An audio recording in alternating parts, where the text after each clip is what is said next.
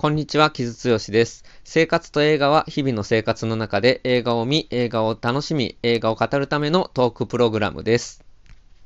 はい。で、今日これ、あの、5月2日の月曜日当日に撮ってて、もうこのままパッと編集してこのまま今日あげちゃうんですけど、先週はちょっと言ったように、東京レインボープライドに遊びに行ってきて、まあ、いろんな人と会って楽しかったんですけど、まあちょっとね、いろいろ批判が起こる事態もあったりとかして、まあそういったことは、えー、多分ミュージックマガジンの連載とかに書こうかなとは思ってるんですけど、えっと、今日はこの番組ではちょっとその東京レインボープライドに行った時も、まあ友達の間とかでもちょっと話題だった、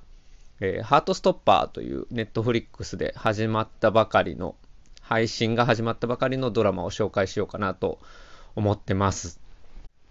まあ、これ基本的にはね、あの、生活と映画っていうタイトルなんで、新作の映画についてこのソロパートでは紹介しようかなと思ってたんですけど、まあ、たまにはドラマもいいかなと思ってるし、まあ、これからも紹介したいんですけど、まあ、ちょっとどういう感じでやろうかなっていうのは、ちょっと悩んでるところで、まあ、例えばね、今、あの、小沢区へようこその最終シーズンをまさに見ているところなんですけど、まあね、あれとかってシーズン4まであるものなんで、それをバーって喋っても、まあ見てる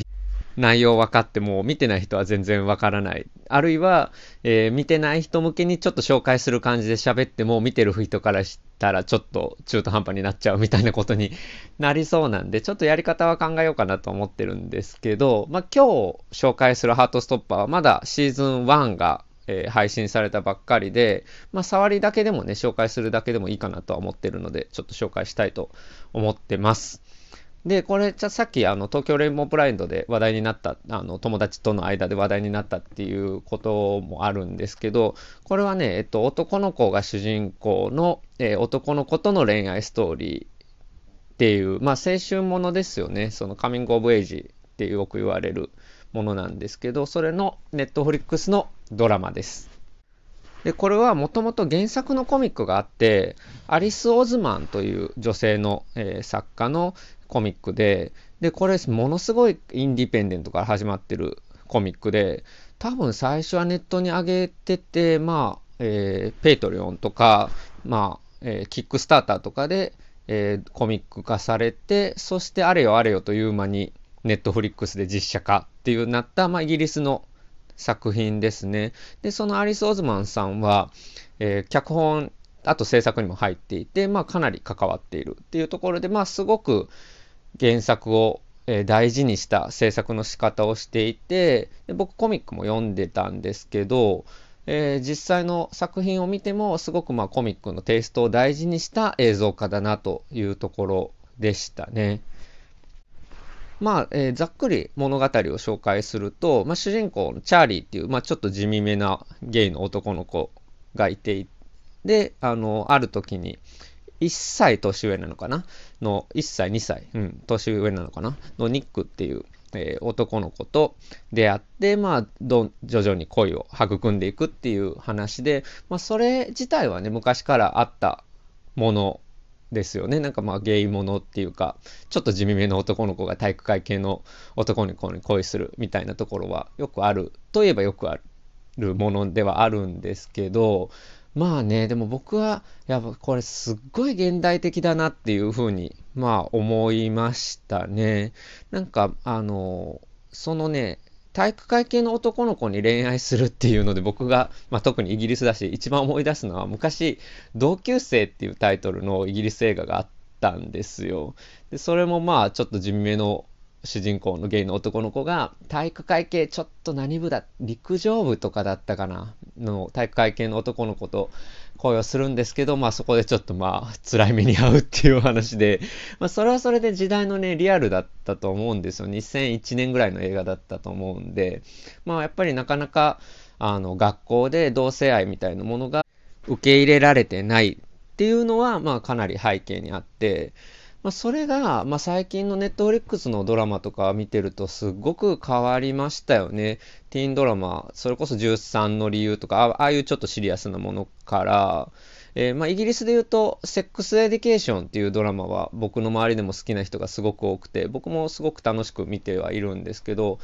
あれはまあ、えー、高校生、ティーンの、まあ、セックスの事情っていうのを、まあ、結構真面目に、でも楽しく描いているドラマで、で、その中に LGBTQ のキャラクターがもう本当にたくさん出てくる。えー、バイセクシャル、ゲイ、えー、レズビアン、パンセクシャルであったり、で、いろんなセクシャリティの子が出てきて、まあ、どうしてもね、セクシャリティの話なんで、ジェンダーマイノリティ、え、トランスジェンダーの子とかがそんなに目立たないかなと思ってたんですけど、シーズン3で、えー、結構ノンバイナリーのキャラクターにフォーカスが当てられたりとかして、まあ、そういった感じのさ、まあ、様々なセクシャリティ、ジェンダーアイデンティティの、えー、人、え、キャラクターが出てきて、しかもポップなティーンコメディというかティーンドラマになってるっていうのは、まあ、セックスエデュケーションすっごい、まあ、えー、今のドラマになってるなっていうところなんですけど、で、えー、ハートストッパーはまさにその後の時代に出てきた作品だなっていうふうに思うんですけど、で、セックスエデュケーションはどうしても主人公がまあ、ヘテロセクシャルだったりするので、まあ、ヘテロの男女の恋愛が中心にあるといえば、どうしても、この LGBTQ の話が中心とは言い切れない部分もあるんですけど、まあ、ハートストッパーはもう本当に主人公がゲイの男の子で、男の子と男の子の恋愛っていうのが主軸になっているっていうのはまあ一つポイントですよね。そして、で、その周りに、えー、その周りにっていうとどうしてもね、あの周辺のキャラクターっていう感じになっちゃうんですけど、そうではなくて、重要なキャラクター、友達たちっていうのがトランスジェンダーの女の子だったり、レズビアンのカップルだったり、で、あの、ニックもね、例えば、あの、自分は体育会系の男子だけど、自分のセクシャリティっていうのは何なんだろうっていうふうに、まあ、その自分のアイデンティティの問題を真剣に考えていくっていうところも、まあ、すごく真摯に作ってあるなっていうところで、もうまさにね、あの、今の10代の、え、性的マイノリティの子たちに見てほしい作品だなっていうふうに、まずは思いますね。なんか、自分がね、10代の頃って本当にこういうポップなカミングオブエイジもので、まあゲイのものとかって全然なかったので、目につくところにはね、なかったので、本当に時代変わったなと思って、僕の場合は、それでね、なんか小難しいヨーロッパ映画の ゲイ映画とか見てて、こんな変な人間になってしまったんですけど、まあ、今はね、本当にセックスエデュケーションとか、こういうハートストッパーとか見るとすごいいいんじゃないかなと思いますね。で、まあ僕はね、ちょっとおっさん好きなので、こういう 10代の LGBTQ のティーンドラマとかを見て、キュンキュンするみたいな感じはあんまないんですけど、冷静に見ちゃうんですけど、でも本当にそういう、あの、社会のありようが変わったことをすごく感じるんですよね。なんか僕一つ大きかったのは、これアイルランド映画これもネットフリックスで見られる作品なんですけど、僕たちのチームっていう映画があって、それも、まあ、体育会系の、えー、男の子が、まあ、セクシャリティにちょっと気づいて、ゲイであるっていうことに気づいていって、まあ、それで、まあ、周りにどう受け入れられるかっていう問題でやっぱり悩んでいくみたいな話になるんですけど、そこでやっぱ体育会系のえー、チームメイトがね、まあもうこれ最後言っちゃいますけど、あの、味方になってくれるっていうのがかなり大きいポイントとして描かれてるんですよ。それはね、本当に時代が変わったなっていうのが、すごく感じましたよね。さっきあのお話しした同級生っていうのと比べると明らかなんですけど、もう体育会系の、えー、社会で絶対ゲイは受け入れられないっていうところが、まあ、まあ長らくあったんですけど、まあそういったものがもうどんどんね、いろいろ変わってきて、それが、えー、作劇にも、えー、こういったドラマの作劇にも反映されるようになってきたかなっていうふうに思います。で、ハートストッパーの僕本当に新しいなと思うのは、そのニック側のそのセクシャリティの葛藤みたいなのがすごく丁寧に描かれていて、やっぱり彼はそういう大会系のコミュニティで育ってきたから、まあ、自分が、えー、男の子に恋をしているっていうことを、えー、カミングアウトしたら、まあ、どういうふうに捉えられるだろう。そしてまあ、ちょっと嫌なやつがいるんですけど、体育会系のそのラグビー部のチームに、嫌なやつがいるんですけど、そいつとどういうふうに対峙していくのかっていうところが問題になってきていて、だからその男の子と男の子のキュンキュンする恋愛っていうことだけじゃなくて、まあその自分のセクシャリティに気づいた、えセクシャリティを発見したティーンたちがどのように社会に包摂されていくかっていうところを、えー、きちんと作劇に、入れているっていうところは、すごく本当に、あの、今のドラマになっているなと思いますね。これね、ちょっとどういう風にジャンルで説明できるかはちょっとわからないんですけど、まあやっぱりコミックが出た時とかは BL っていう風に日本では紹介されていたりとかして、まあ実際これ作者女性なので、まあ女性がそのゲイの、えー、作、えー、ゲイのドラマを書いていいのかみたいな、えー、議論はやっぱりイギリスとかでは結構あったみたいなんですね。要は当事者でないと当事者のことを描かないとい描いてはいけないんじゃないかみたいな議論って、まあ日本でも海外でも、え、すごくあることだし、まあその非当事者が描くときにどのようにそのリアリティを描けるかみたいなことって、まあいつもよくね、議論にはなっているとは思うんですけど、まあ、その点ね、アリス・オズマンのこのコミックっていうのは本当にその LGBTQ のティーンたちが直面するリアリティみたいなものもしっかりやっぱり描こうとしていて、まあ、そこはね、本当に誠実だし、あのかつ、まあ、誠実であることで窮屈になってないっていうかね、それがポップさになってるっていうのが、あ、すごくあの考えられてるなっていうふうに思います。っていうのはね、例えば、チャーリーってこう背景にアウティングされて、まあちょっと昔いじめに遭っていたみたいな設定もあるんですけど、まあ、それがなんかそのまあ、すごくシリアスには描かれているんですけど、そのヘビーさで押し切らないっていうか、あの、まあ、た、例えばトランスジェンダーの話で、にしたって、その L の話もひどい目にあったっていうことは匂わせてはいく、いるんだけど、それよりも彼女の言う、周りの友情であったりとか、まあ、ちょっとね、恋愛っていう話にもなってくるんですけど、まあ、ある意味ラブコメのテイストにどんどんなっていったりとかする、まあ、チャーリーの話もそのいじめっていうところにフォーカスを当てすぎずに、チャーリーとニックの恋のドキドキっていうのをしっかりポップに見せていくっていうところがすごくいいなと思いますね。なんかこの前ね、あの、私はバレンティナっていうブラジルのトランスジェンダーの女の子を主人公にした映画を見たんですけど、それもまあ差別されるっていう状況っていうのは描かれつつも、まあ、それはね、あの、と、友情関係とか、あと家族がサポートしてくれるっていう、絶対に味方がいるんだっていうことをしっかり描いているっていう意味で、あ、すごくまあトランスジェンダーを悲劇の主人公にしないんだなっていうところですごくね、いいなと思ったんですけど、まあ、そういった感じっていうのは最近の LGBTQ を中心としたドラマに、すごくね、やっぱり、えー、いい意味で、えー、一つの倫理として入っている感じはします。やっぱりね、その、例えば10代のティーンが自分がまあちょっと共感しやすいものを見ようと思って見た時にすごいひどい目に遭うっていうところを見せつけられたりするとやっぱ辛いですよね。で実際そういうものって昔多かったし、まあ、その辛さが共感を呼んでいたみたいなところもあるしそれも重要なことだったとは思うんですけれどもまあ確実に社会が変わってきたしで、もっと言うならドラマがそのちょっと一歩先を行こうとするというかね、たとえ社会が辛くても、ひどくても、えー、もっとよくできるんじゃないかっていうところをやっぱりドラマが提示してるっていうのは、まあ、すごくここら最近変わってきたところだなっていうふうに思います。でね、また、まあ、ニックがね、チャーリーが恋する、ニックがまあ体育会系の男の子なんですけど、めっちゃなんかね、いい子なんですよね。なんかキュートなんですよね。なんか、えー、ハンサムでなんかこうかっこいい、あのー、体育会系の男子が、あのー、なんだろうな、かっこいいままで、え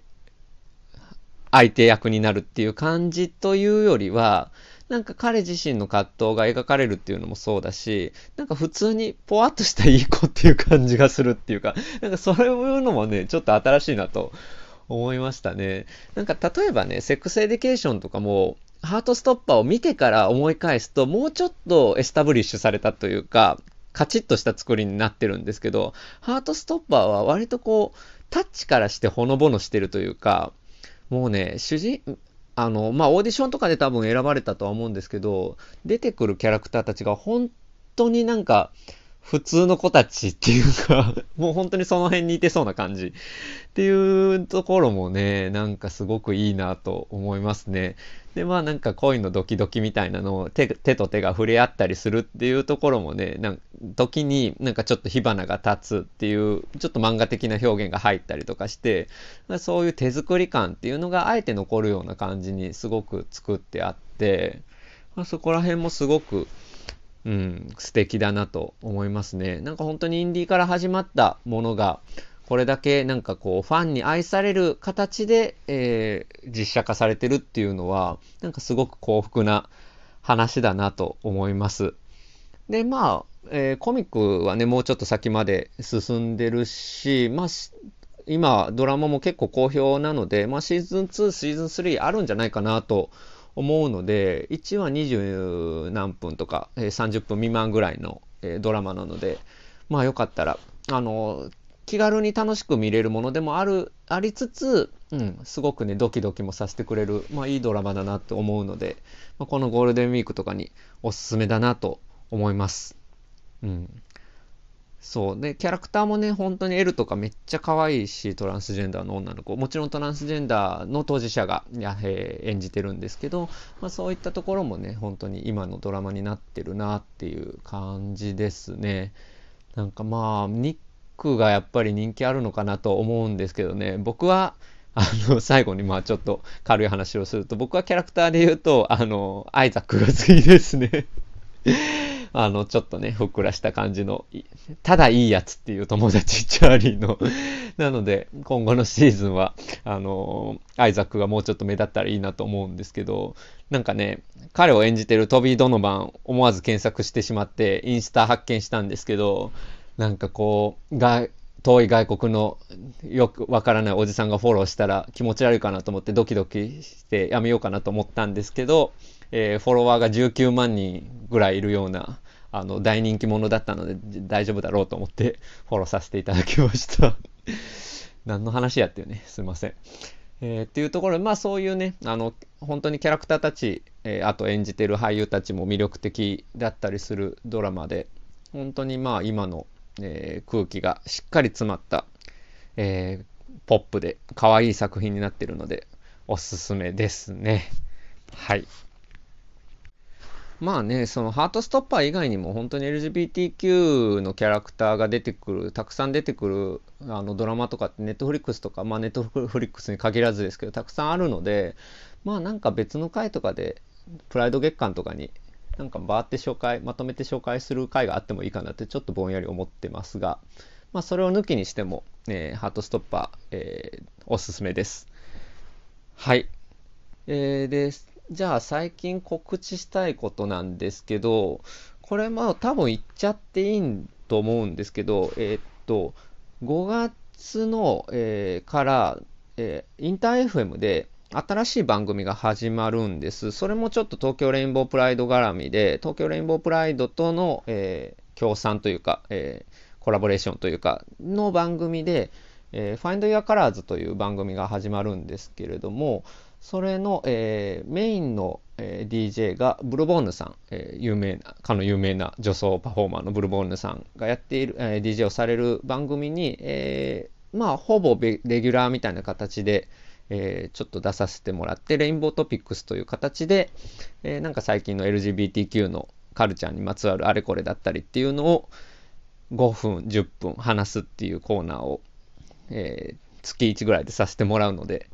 良ければというところですね。これ、えっと、5月7日土曜日の11時からが初回で、で、毎週やるみたいなんですけど、僕はまあ月1とか、あの、2週とか登場する感じなので、よかったらインター FM 聞いていただければなと思います。インター FM って関東ですよね、確か。うん。ので、まあちょっと関東の方になっててしまうとは思うんですけど、僕もちょっとさすがにこれを機会に、ラジコの、あの、プレミアム会員になろうかなと思うので、今見たら月額385円なんですね、これ。ので、まあ、えー、もしよかったらラジコとかで聞いていただければなと思います。そして、えー、っと、今多分もうこれ、えー、こ、これも情報が出たと思うんですけど、エレキングでフォーク本を作っていまして、まあ、それの作業が今ちょっと忙しいんですけど、6月に出るので、良ければというところですね。あ、そうだ、そう。あともう一つ、あの、エレキングで言うと、えー、サムライミ本が、えー、出ます。もう5月10日ぐらいには多分書店に並ぶ感じになるんですけど、それの、えー、っと、サムライミのフィルモグラフィーの中の、ラブ・オブ・ザ・ゲームという、え、それサムライミの映画だったんだってみんな多分思う、えー、野球映画、ケビン・コスナー主演の